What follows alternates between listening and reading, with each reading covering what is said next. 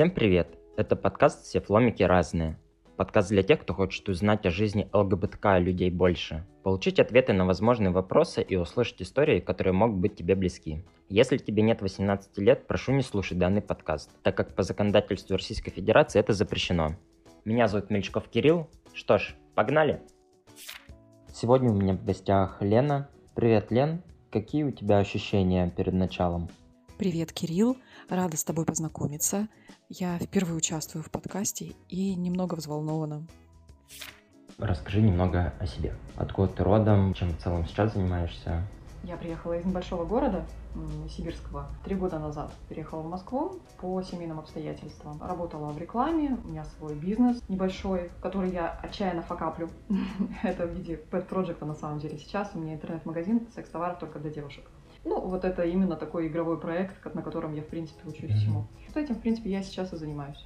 Как твоя жизнь изменилась с учетом переезда в Москву? В своем городе родном у меня была семья, у меня был муж, у меня были дети. Буквально перед переездом, на самом деле за 10 дней до отъезда, я уже знала, что я уезжаю. И у меня внезапно начался роман со своей коллегой. Настолько внезапно, что это было шоком для меня, во-первых, потому что это была девушка. Я не считала себя бисексуальной. В браке я была очень долго, 13 с лишним лет. И мы за эти 10 дней решили, что мы переедем сюда вместе, мы будем здесь создавать семью свою. И вот мы просто кунулись э, с головой в омут, ни о чем не думая, а переезжала я сюда без мужа. То есть он оставался там э, с двумя детьми, а я переехала сюда со старшей дочерью. Ну вот и через месяц она переехала ко мне.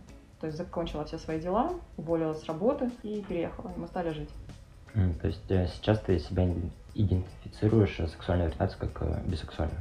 Да, я считаю, что у меня моногамные серийные отношения на самом деле. То есть, что когда я жила э, в отношениях с мужчиной, у меня не было других партнеров, у меня были закрытые отношения. Что сейчас, когда я живу со своей любимой женщиной, я не вижу как партнерок других женщин, не обращаю на них внимания, и на мужчин тоже не обращаю внимания в принципе. То есть у меня вот есть мой любимый человек, и оказалось, что по факту неважно какого он пола, просто вот он есть, у вас отношения и все, больше никто не нужен. Когда вы переехали со своей женой, дети, вы переехали с одним ребенком, со старшим, двое остались с мужем? Да, на а. год. На год угу. двое остались с мужем. Мы переехали сюда со старшей учиться. Приехала ко мне Юля. Ну, мы сказали дочери, что это моя подруга, она будет жить с нами просто потому, что нам так будет спокойнее финансово стабильнее, то есть вот всегда будет кто-то mm-hmm. дома. Ну, в общем, чтобы не быть одному, она будет жить с нами. Да, через год переехала средняя дочь, а младшая сейчас живет с папой. Но она с ним так получается, что и останется жить. Но мужа вы были в зарегистрированном браке, когда, когда вы его, скажем так, расторгли? расторгли. Но так как я еще там не была после этого, э, документально мы его не расторгли, я не в разводе. Сказала я ему о том, что я ухожу от него. Ну, мы переехали сюда в сентябре, а я сказала ему в конце декабря. Как То он есть... к этому отнесся? Он не понял, естественно, что произошло, то есть он понимал, что я все меньше и меньше с ним общаюсь, что наше общение ну, по телефону, оно вообще становится настолько далеким и обезличенным, что у меня никогда на него нет времени, я слишком мало внимания ему уделяю. Он предпочел на самом деле не обговаривать со мной никакую проблему, то есть он просто закрылся. Я знаю, что он разговаривал с моей подругой о том, что mm-hmm. что-то происходит неважное со мной, но вот со мной он так и не поговорил об этом. И когда я ему сказала, он, естественно, огорчился, он потерялся надолго. Периодически мне звонил и говорил о том, как ему плохо и как я могла вообще так поступить с семьей, с ним. Я знала, что будет этот период, я знала, что он будет тяжелый, но я знала, что нам нужно выйти хорошие отношения просто потому, что у нас есть дети. Mm-hmm. Мы делить не будем их. И выяснять, кто хуже поступил, кто лучше поступил, мне тоже не нужно было. Я просто молчала, ждала, пока он как-то хоть немножечко образумится. На самом деле стало лучше все намного только через полтора года. Uh-huh. То есть через полтора года я поняла, что он со мной разговаривает нормально, что он не чувствует во мне врага, что просто я ему чужой человек, с которым он может коммуницировать. У меня прям камень с души упал. Было тяжело, очень тяжело. А он так остался? Один. Да, он остался там, он один, он все внимание тратит на дочь. Я не думаю, что он вообще в какие-то отношения будет э, вступать в новые, просто потому что он такой человек. Он взрослее меня намного, и сейчас я думаю, что для него, в принципе, единственный интерес — это младшая дочь. А как ты поддерживаешь связь с младшей дочкой? Она прилетает сюда, мы разговариваем по телефону, разговариваем по видеоконференции. Рядом живет моя мама, вот прям буквально в соседнем подъезде. Мы постоянно, получается, коммуницируем, но приезжает она сюда, конечно, там два раза в год, это слишком мало. Хотелось бы, чтобы в будущем это было гораздо чаще, и я надеюсь, что в классе в седьмом, в восьмом она переедет в Москву просто для того, чтобы учиться дальше, ну и быть со мной. А муж, получается, не знает о Юле. Нет, не знает. У него есть какие-то мысли на эту тему. Я думаю, что он не очень хорошо относится к Юле, когда разговор заходит какой-то о ней. Он молчит и напрягается. Я думаю, что для него это тема, в которую он предпочитает просто не смотреть. Мгм. Просто потому, что ему страшно, или он не хочет знать правду. Ну, Я не думаю, что я ему скажу до взрослого состояния младшей дочери, что я м, скажу о своей семейной идентификации, Мгм. потому что я не думаю, что он хорошо к этому отнесется. Он отчаянный гомофоб на самом деле. По своему призванию, возрасту, в принципе, ко всему он плохо очень относится. И поняла? в процессе разговоров Мгм. наша средняя дочь, она подросток, и сейчас она себя идентифицирует скорее как гендер-квир. Она очень коротко подстриглась, красит волосы в яркий цвет, и говорить о себе он. Судя по тем словам, в принципе, которые он произносит, что он никогда не простит, если его ребенок окажется каким-то Мгм. таким ненормальным. Для него это не норма. И мне это больно слышать. Даже не то, что про себя. Я не к себе отношу это. Мне без разницы, как он ко мне относится на самом деле. И что он обо мне будет думать, что будут думать э, обо мне его знакомые, друзья. А вот если он не примет своего ребенка, который окажется не таким, как все, вот здесь очень серьезный вопрос у меня к нему. А старшие дети как-то с ним поддерживают связь? Да, очень близкую, очень близкую связь. А старшая вообще, в принципе, его обожает, она постоянно туда летает, и весь карантин она прожила там. Она приехала Мгм. сюда только в конце лета. Постоянно с ним созванивается. У средней с ним такие достаточно сложные отношения. Он человек с такими радикальными взорами, и Мгм. взглядами и словами. Соответственно, она его отчаянно пытается как-то вывести из равновесия, ей это нравится. Подпитывается энергией такой. Да.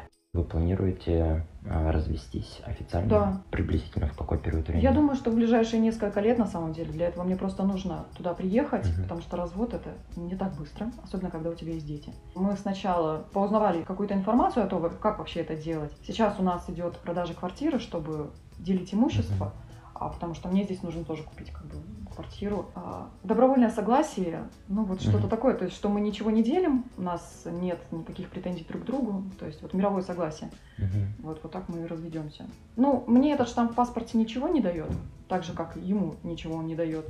Поэтому это важно, но не срочно. А планируете ли вы с Юлей официально узаконить а, свои отношения? Да, мы планируем. Я не знаю, когда это будет и как это будет, но мы обе этого очень хотим, на самом деле. Было время, когда мы узнавали, в принципе, страны, где Мгм. регистрируют однополые пары. Она даже подумывала о переходе в протестанство или в лютеранство. Какая-то Мгм. церковь тоже венчает. Опять-таки, это важно, но не срочно. То есть мы даем люфт там лет на пять, например, Мгм. но для этого мне нужно сначала развестись, Мгм. да, потому что вот эта справка нужна о том, что я здесь не в браке нахожусь.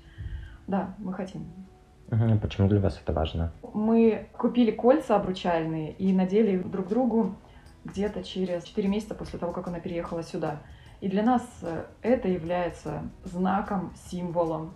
И, в принципе, говорить друг о друге, что вот это моя жена любимая, от того, что у нас будет где-то регистрация какая-то, мы и не начнем, и не остановимся. Это просто, наверное, какой-то обряд, который больше нас не соединит, это однозначно. И друзей мы на него, скорее всего, тоже звать не будем, потому что это будет какое-то событие для нас двоих. Хотя она говорит, что давай детей позовем, будет интересно. Я думаю, что это просто какой-то красивый ритуал. Хорошо, а можешь рассказать немного про Юлю? Как я понял, вы познакомились с ней на работе, были коллегами. Как вот у вас все-таки это закрутилось так неожиданно? Да, конечно. Мы начали общаться, мы много хихикали, мы постоянно смеялись, там как помешанные просто. Во время наших прогулок мы там могли во время рабочего дня выйти и прогуляться. В процессе узнавания друг друга она сказала, что у нее были отношения с девушкой. Ну, я не удивилась, как бы, хотя я не думала об этом раньше, и это не вызвало во мне какого-то сопротивления или ужаса. Были и были, окей. И однажды мы просто гуляли, у нас работа была сутками, то есть мы сутки были на работе. Я поняла, что я очень сильно хочу ее поцеловать. Вот так хочу поцеловать просто, что не могу. И это были очень тяжелые для меня сутки, просто потому что я поняла, что я испытываю безумное желание. Такое желание, что просто от меня искры, пламя, ураган, и я не могу даже находиться сейчас в своем собственном теле, просто потому что мне физически в нем тяжело находиться. А особенно от того, что я не могу ничего сделать, просто... Но я боялась ее напугать, я боялась сделать что-то, что мы перестанем быть друзьями. Я еле как прожила эту ночь. Через день мы договаривались, что она поедет со мной вместе на мою дачу. Я надеялась, что все, как бы, ну, все мои чувства, они просто были, не знаю, бредовыми какими-то. Ничего подобного. Я испытывала те же самые эмоции, когда она села ко мне в машину, и весь день, что мы провели вместе. Я поняла, что все. А так как я человек достаточно кардинальные из серии «А почему бы и нет?» Да, у меня есть какая-то бредовая идея, но так как я не могу э, думать о другом, значит, мне нужно ее осуществить. У меня муж уехал в командировку, и я позвала ее к себе на ночевку под девизом «Давай пойдем посмотрим мультики». Но мы должны были посмотреть с девчонками Муану. Это был мой последний рабочий день. Он был сложный. У меня утром машину на парковке ГИБДД убрали с места для инвалидов, куда я ее поставила, приехав с продуктами для того, чтобы организовать стол вот в последний свой рабочий день. В общем, я полдня провела ездя на штрафстоянку, оплачивая штраф ГИБДД. Ну, в общем, это был жуткий день при этом. Я бегала по всем инстанциям, чтобы все мне поставили, все печати, чтобы наконец-то я уже уволилась оттуда. И вечером после этого суматошного просто дня мы приехали к ней домой, чтобы она переоделась и поехала уже ко мне. Я подошла к ней в коридоре, обняла ее сначала, а потом поцеловала. И все. Ну, мы очень ошарашены были на самом деле. Это было страшно, это было нервно, и у меня голова настолько кружилась, что я думала, что я сейчас в обморок упаду. А потом, когда мы поехали уже домой, ну вот когда мы там отдышались, mm-hmm. постояли по разные стороны, она сказала, что она испытывает ко мне те же самые чувства, эмоции, и, и все. Интересная история, теплая. А можешь описать вот Юлю тремя словами? Она нежная, она любопытная и она светлая. Спасибо. А как дети относятся к Юле, общаются? Какие у них взаимоотношения? У них не такая большая разница в возрасте, на самом деле, потому что Юлька младше меня. Изначально старшая дочь ее восприняла как непонятного человека, который живет здесь и вообще перетягивает mm-hmm. одеяло, внимание мамы. Со временем, ну, когда у старшей прошла адаптация тяжелая, первым же летом в Москве, у них как-то отношения вышли на новый уровень, и они стали дружить. Они стали дружескими. Потом приехала старшая. В принципе, ну, вот там до сих пор у нас терки небольшие, просто потому что подросток бешеный. Uh-huh. И сейчас, на самом деле, они к ней обращаются, когда им нужна какая-то помощь, им нужен какой-то совет. Неважно, по физике, по химии uh-huh. или просто там что-то случилось. И она, они постоянно пытаются улучшить свои вза- взаимоотношения, просто потому что Юлька не, не хочет больше рожать. Uh-huh. В смысле, больше, и меньше тоже она не хочет рожать. Просто потому что у нее сейчас есть семья, где есть дети, где она может реализовать все свои а, потребности, и в то же время ей хватает. Ей mm-hmm. больше и не хочется после вот выращивания двух подростков, ну, mm-hmm. это сложно. Она сначала рассматривала возможность, что родит, и мы примерные этапы раскидали, когда мы это можем сделать. Но потом, поговорив в том числе с ее мамой, которая ей сказала, что если ты не хочешь, ты не обязана это делать ни для кого. И она такая, да нет, я уже не хочу, ну я не хочу на самом деле. Вот, соответственно, они сейчас постоянно вот больше дружественные, ну вот как бы старший друг, да, и вот, вот такие отношения. Чисто для понимания, старший какой возраст? Ей 16. Хорошо. Когда ты полностью приняла, осознала, что ты бисексуальна, и сейчас тебя тянет именно к Юле, угу. кому ты впервые рассказала об этом? А, но я впервые, на самом деле, рассказала своей подруге. Это было тогда еще, когда я начала испытывать желание к Юре. Uh-huh. Я позвонила и сказала, слушай, такая ситуация, мне кажется, я очень хочу свою коллегу. Но она такая же безбашенная, как и я. Она сказала, ну, слушай, ну как бы жизнь-то у нас одна. Но это же ничего не изменит. Это в перспективе твоей жизни никак ни на что не повлияет. Ну, знала бы она, да, что я полностью все изменю. Вот, ей я и сказала. Первой, затем, наверное, Юрка еще сюда не приехала. Я уже жила в Москве. Я позвонила ей однажды и сказала, я что, лесбиянка? Что? До меня только дошло. Но потом как-то я быстренько переварилась, на самом деле. Мне полгода потребовалось для того, чтобы, ну, понять, да, я бисексуальна. Окей, что это значит? Да ничего не значит, во мне это ничего не изменило. Ну, хорошо. Вот. А потом узнала моя мама. Я ей сказала, наверное, ну, меньше, чем через год о том, что у нас с Юлей отношения. На самом деле, ей потребовалось дня три, наверное, чтобы принять эту ситуацию. Сначала она ужаснулась, потом сказала, ну хорошо, что у тебя в принципе есть дети, что ты не останешься вот без детей. А сейчас она очень тепло относится к Юльке, она к нам приезжает тоже где-то раз в полгода, и они общаются, хихикают, они переписываются, в общем, у них очень хорошие отношения, прям очень теплые. Mm-hmm. А близкие Юли тоже знают? Да, да, знает ее мама. С мамой мы познакомились этой весной перед карантином. Она прилетала сюда. Я очень боялась на самом деле. Безумно боялась, потому что она у нее такая строгая женщина, суровая. Я вроде как понимала, что я хорошая партнерша, но что думает ее мама, у меня даже не было представления на самом деле. И однажды вечером, вот буквально она прожила у нас несколько дней, просто она прилетала сюда на конференцию, И Юлька столкнулась нас лбами, сказала, девочки, мне кажется, вам надо поговорить. И сбежала. Я стою, мою посуду, у меня трясутся руки. Время там 11 вечера, я говорю, я бы очень хотела знать, как вы ко мне относитесь, просто потому что я нервничаю, потому что, ну, просто не знаю, что что вы думаете, как вы думаете. Она мне попросила паузу, потому что она была очень уставшая. А на следующий день она мне сказала, что принципе из всех вариантов, которые она могла представить бы для своей дочери, я наилучший вариант. Я и взрослая, понимающая, а у меня есть дети, что дополнительный плюс, потому что у Юльки есть семья, на которой она может учиться, как заботиться о детях. Но это другая просто, другие отношения, когда вы либо живете вдвоем и думаете только о себе, а когда вам приходится еще и заботиться, и даже не о, ну, вот не о собаке, да, не о питомце mm-hmm. каком-то, а вот об этих колючих ежиках. Тут немножечко быстрее взросление проходит, во-первых. Mm-hmm. Ну, в общем, меня это очень успокоило и порадовало. Я поняла, что да, со стороны Юлькиной мамы там все в порядке. Какая разница в возрасте с Юлей? У нас 11 лет. Хорошо. Насколько ты сейчас открыто говоришь о своих взаимоотношениях со своими окружающими друзьями, коллегами? Я поменяла здесь несколько мест работы. На первом я была уверена, что я не скажу никому, и при этом через полтора месяца сказала. На следующем месте работы я сказала своему непосредственному руководителю где-то через неделю, наверное, после нашего начала работы совместной.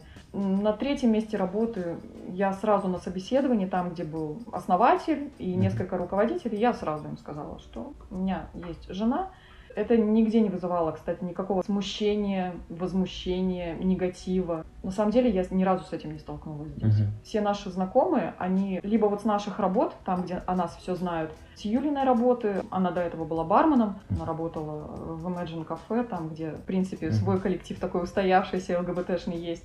Я не открыта только в одном вопросе, когда это касается моих детей и когда это касается страха, что узнает мой бывший муж. Угу. Вот эти две темы меня волнуют больше всего. Даже не так волнует бывший муж, на самом деле, как дети, потому что у меня есть страх, что в школе однажды узнают, у нас как у семьи начнутся проблемы. Угу. Именно со стороны ювенальной юстиции. Ну, это для меня на самом деле очень серьезная боль. Я прекрасно понимаю, что если ситуация в России ухудшится, нам придется уезжать. Угу. И я этого делать вроде как и не хочу, но, судя по тенденциям, это вполне может наступить. Да, я сейчас наблюдаю, особенно законопроект, который пытались продвинуть про одиноких э, отцов. Да, это ужасно. Такой э, момент. Плюс история про двух парней, у которых тоже два ребенка с детдома. Они уехали. Когда в больницу, да, сходили. Нет ли страха, вот ты говоришь про то, что знает твой муж, что кто-то из девочек случайно как-то обмолвится? Они же уже взрослые, а младшие не знают. Младшей мы поэтому и не говорим, просто потому что она не может мне сказать папе. А старший прекрасно понимает, чем это грозит. Это грозит мне, во-первых, он может запретить младший сюда приезжать. И они не хотят. Ну, зачем? У них есть по факту две хорошие семьи. В одной папа, который их очень любит, а в другой мама, которая их очень любит. Я сначала боялась, что они могут в какой-то ситуации, например, обидевшись на меня за что-то, uh-huh. смогут просто, ну вот, со зла что-то сказать. Уже почти год, как они знают, что мы с Юлей в отношениях, и ничего такого не было. Соответственно, ну, чтобы не бояться того, что может и не случиться. Но, тем не менее, муж знает о существовании Юли ну, она же живет в нашей да. квартире, конечно же. Ну, то есть она для него как просто вот человек, который... Вы снимаете, получается, квартиру, да, как да. условно соседка. Да, верно. Угу. Почему ты решила открыто заявлять там на работе коллегам о том, что у тебя есть жена? Во-первых, потому что я считаю, что это часть меня, и это часть меня, которая ни на что не влияет. Во-вторых, я думаю, что если я встречу негатив, какую-то злобную реакцию, я могу сразу понять, что этот коллектив не для меня. Юрка часто меня встречает с работы, точно так же, как я ее встречала с ее работы, когда я заканчивала раньше. Uh-huh. И эта традиция, мы никогда не уезжаем домой самостоятельно. То есть всегда кто-то из нас за кем-то идет, либо мы встречаемся в метро. Очень странно было бы сказать, что я сейчас в отношении с мужчиной, при этом тебя встречает девушка, периодически встречает тебя с цветами. Поэтому я так подумала, что мне, в принципе, врать не очень нравится. К тому же у меня не очень хорошая память, я могу просто забыть, о чем я врала. Это будет совсем не очень нужная ситуация. Поэтому я предпочла открыто говорить о том, что да, я бисексуальна, да, у меня есть жена. Вам что-то не нравится? Ну окей, тогда идите в жопу. Угу. Когда ты устраиваешься на работу, узнают ли работодатель, что у тебя есть дети? Конечно же, Я же заполняю Ну анкету. да. И вот нет ли страха, что когда ты рассказываешь, ну, люди знают, что у тебя есть дети? Вот здесь как-то- нет, кстати. Нет, у меня не складывается эта дорога. Поэтому я предпочитаю об этом не думать. Мгм. Опять-таки, я выбрала двойственность. Да, Мгм. то есть для одной части, для моего государства, я законопослушный человек, который к ЛГБТ никак не относится, а для другой части, для тех людей, с которыми я общаюсь, с которыми я работаю, я живу с девушкой. Они у меня идут как бы параллельно. То есть я Мгм. боюсь школы, я боюсь каких-то государственных э, служб, но в то же время то, что касается моей работы, они как бы, ну, не относятся к государству. Мгм. Ну, а как иначе? Тогда я могу либо так, либо совсем сжаться, совсем зайти в шкаф и никому не рассказывать. Но для меня это будет очень сложно. Да, действительно, а как мне объяснить, что вот меня встречает девушка с цветами? Ну как? А ты упомянула, что одна из дочек себя идентифицирует больше как гендер-квир. Вы с ней обсуждали тему. Да, мы очень много на самом деле говорим о гендерной идентичности, о том, что в принципе человека никак не характеризует, с кем он хочет жить, с кем он хочет спать, что он хочет есть где он хочет жить. Это не важно. В принципе, живя в своем родном городе, во-первых, девчонки были младше намного, и у меня не было повода мыслить вообще в этом направлении, Мгм. потому что я несколько раз приезжала в Москву и могла определить, например, геев. Ну, визуально я вижу. А вот девушек я считала, что они как единороги. Мгм. То есть кто-то говорит, что вроде как где-то их видел, но мне кажется, что это вранье. Вот. И я до сих пор на самом деле не вижу девчонок. Ну, совершенно просто я их не вижу. У меня не работает в этом направлении гей-радар никак. И, соответственно, я, ну, не знала о том, что можно с детьми говорить вот о том, как им себя идентифицировать. Мгм. Видя, как они растут, видя, что старшая может быть асексуальна, скорее всего, но это не факт, Мгм. я стала много говорить о том, что как бы ты себя ни чувствовала, это все хорошо. Если ты хочешь с кем-то жить, прекрасно. Если ты не хочешь ни с кем жить, прекрасно. Мне главное, чтобы тебе нравилось. Это будет крокодильчик в ванной, три хомячка, муж, жена или 10 человек в твоей спальне. Да мне все равно. Если ты думаешь, я хочу внуков, нет, твои дети это твои дети. Мгм. И мне без разницы, если ты родишь 10 или не родишь ни одного. Я тебя люблю. Я хочу, чтобы тебе было хорошо. Вот в этом направлении я, в принципе, их воспитываю. Пытаясь показать и доказать, что что бы они ни решили, какой бы путь они ни выбрали, я его приму. Просто потому что они мои дети. И я их люблю. С кем они будут, как они будут. Ну, сегодня они едят мясо, завтра они не едят рыбу. Там, Послезавтра они вышли замуж, через три дня они развелись. Но мне-то какая разница? Это же их жизнь. Соответственно, да, я много говорю о том, что все нормально. Если ты чувствуешь себя мальчиком, окей, давай поговорим об этом. Делилась ли она какие-то переживания, возможно, в школе, как-то к ней не так относятся из-за этого? Ну, во-первых, сейчас они все учатся удаленно. Мгм. Я знаю, что ее комьюнити скорее состоит не в школе. Она общается через другие какие-то каналы, я о них не знаю. А в школе проблем у нее не было, ярких, явных, это я точно знаю. Но я так понимаю, что и поддержки она тоже там не видит. Учительница несколько раз ее мне звонила и пыталась показать свою обеспокоенность тем, как она себя ведет в школе и что она подписывается он. Ну, фамилию просто она ставит в мужском роде. Я ей сказала, что это такой период, у нас тяжелый переходный возраст. С психологом все обговорено, они работают. Он сказал, что процесс будет тяжелым и долгим. И она успокоилась. Мгм. То есть такой вариант тоже работает. Хорошо. Говоря про ЛГБТ-комьюнити, мне всегда было интересно комьюнити именно девушек, лесбиянок, а насколько вы причастны к нему и чувствуете себя в этом? Я один раз за все это время сходила в клуб. Мгм. Это был последний день перед прилетом детей с летних каникул. Это было год назад. Это был первый раз, это был маяк. Больше мы там не были, но, скажем так, мы в том состоянии, когда нам, в принципе, не нужен никакой комьюнити. Мгм. Мы обе достаточно интровертны. Мы предпочитаем проводить время, гуляя в парке, шурша листьями, нежели сидеть с кем-нибудь и там пить алкоголь. Мгм. Мы, в принципе, не пьем алкоголь, потому что непереносимость Мгм. достаточно быстро становится плохо и, недостаточно часто становится хорошо. Поэтому мы предпочли как-то, ну, если хочется вкуса, можно купить там, безалкогольное пиво. У нас есть несколько людей, которые приезжают к нам в гости. Это Юлина подруга. И вот через нее мы, может быть, что-то и узнаем, потому что она достаточно вот как раз вот в этом комьюнити и состоит. Нас-то там нет. Мгм. То есть, ну, потому что у нас есть мы. Очень странно себя чувствовать, когда твой партнер, он еще и твой ближайший друг. И все получается зациклено именно на этом человеке. То есть у нас мы подруги друг друга. Ближайшие. Ближе не придумаешь. Получается, что мы себя пытаемся силком вытянуть периодически во внешний мир, просто потому что мы понимаем, что ну вот чуть-чуть нам нужно где-то общение, просто иначе мы потому что совсем вот окукливаемся друг с другом. А так мы никуда не ходим, мы ни с кем не видимся. То есть общение происходит только у каждой на работе с кем-то Мгм. дополнительно. А дружим мы друг с другом. Есть ли у вас в близком кругу общения представители ЛГБТ? Ну да, вот Юлина подруга, Мгм. Аня, она как раз лесбиянка, и в этом комьюнити как раз она и общается. У меня коллега на бывшей работе, гей. Я знаю, что он периодически ходит по клубам, с кем-то общается, но вот как-то я в его тусовку не хожу, поэтому, опять-таки, на Юлькиной бывшей работе там было достаточно таких людей. Да, есть парень Саша, с которым мы периодически встречаемся, прогуливаемся по центру, достаточно редко. Но он слишком много работает, чтобы куда-то еще ходить, скажем так. А тогда у нас на самом деле здесь из представителей гетеросексуального сообщества почти никого нет. У нас в основном все ЛГБТ. Мгм. Хорошо. Какие у вас цели с Юлей? Ну, либо какие-то краткосрочные такие, но значимые, либо глобальные, долгосрочные. Сейчас мы заканчиваем ремонт в нашей съемной квартире, и через два года мы планируем купить свою. У нас есть мечта о том, что девчонки, когда вырастут, поступят в вузы и станут жить где-то не в квартире, не дома. Мы уедем и будем путешествовать, жить, работать, так как ее работа связана с удаленкой, и моя, я так предполагаю, тоже будет связана с удаленкой. Мы просто хотим поездить по этому миру и пожить в тех местах, где нам будет приятно. Периодически возвращаюсь сюда, но мы просто вот мечтаем о том, что когда-нибудь дети вырастут, и мы станем свободными. Хорошо. Последний, наверное, будет вопрос. Что тебя делает отличной от других людей?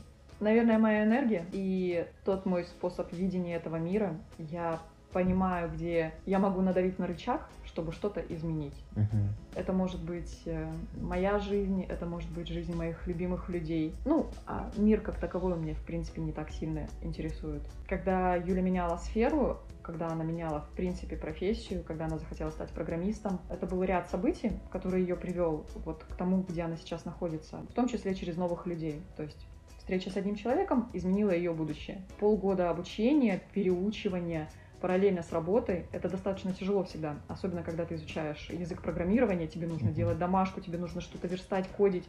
Это все страшно, тяжело и больно. Тогда я как раз поняла, что я могу на длительном каком-то заплыве очень хорошо и ярко подбадривать участника. То есть э, мало того, что расставлять флажки, да, там куда дальше плыть, бегать с таймером, когда марафон бегут, а вот их тренер рядом бежит Ага. или там перемещается каким-то обра- образом из точки А в точку Б, планируя дальше, планируя параллельно, поддерживая, кормя, давая воду.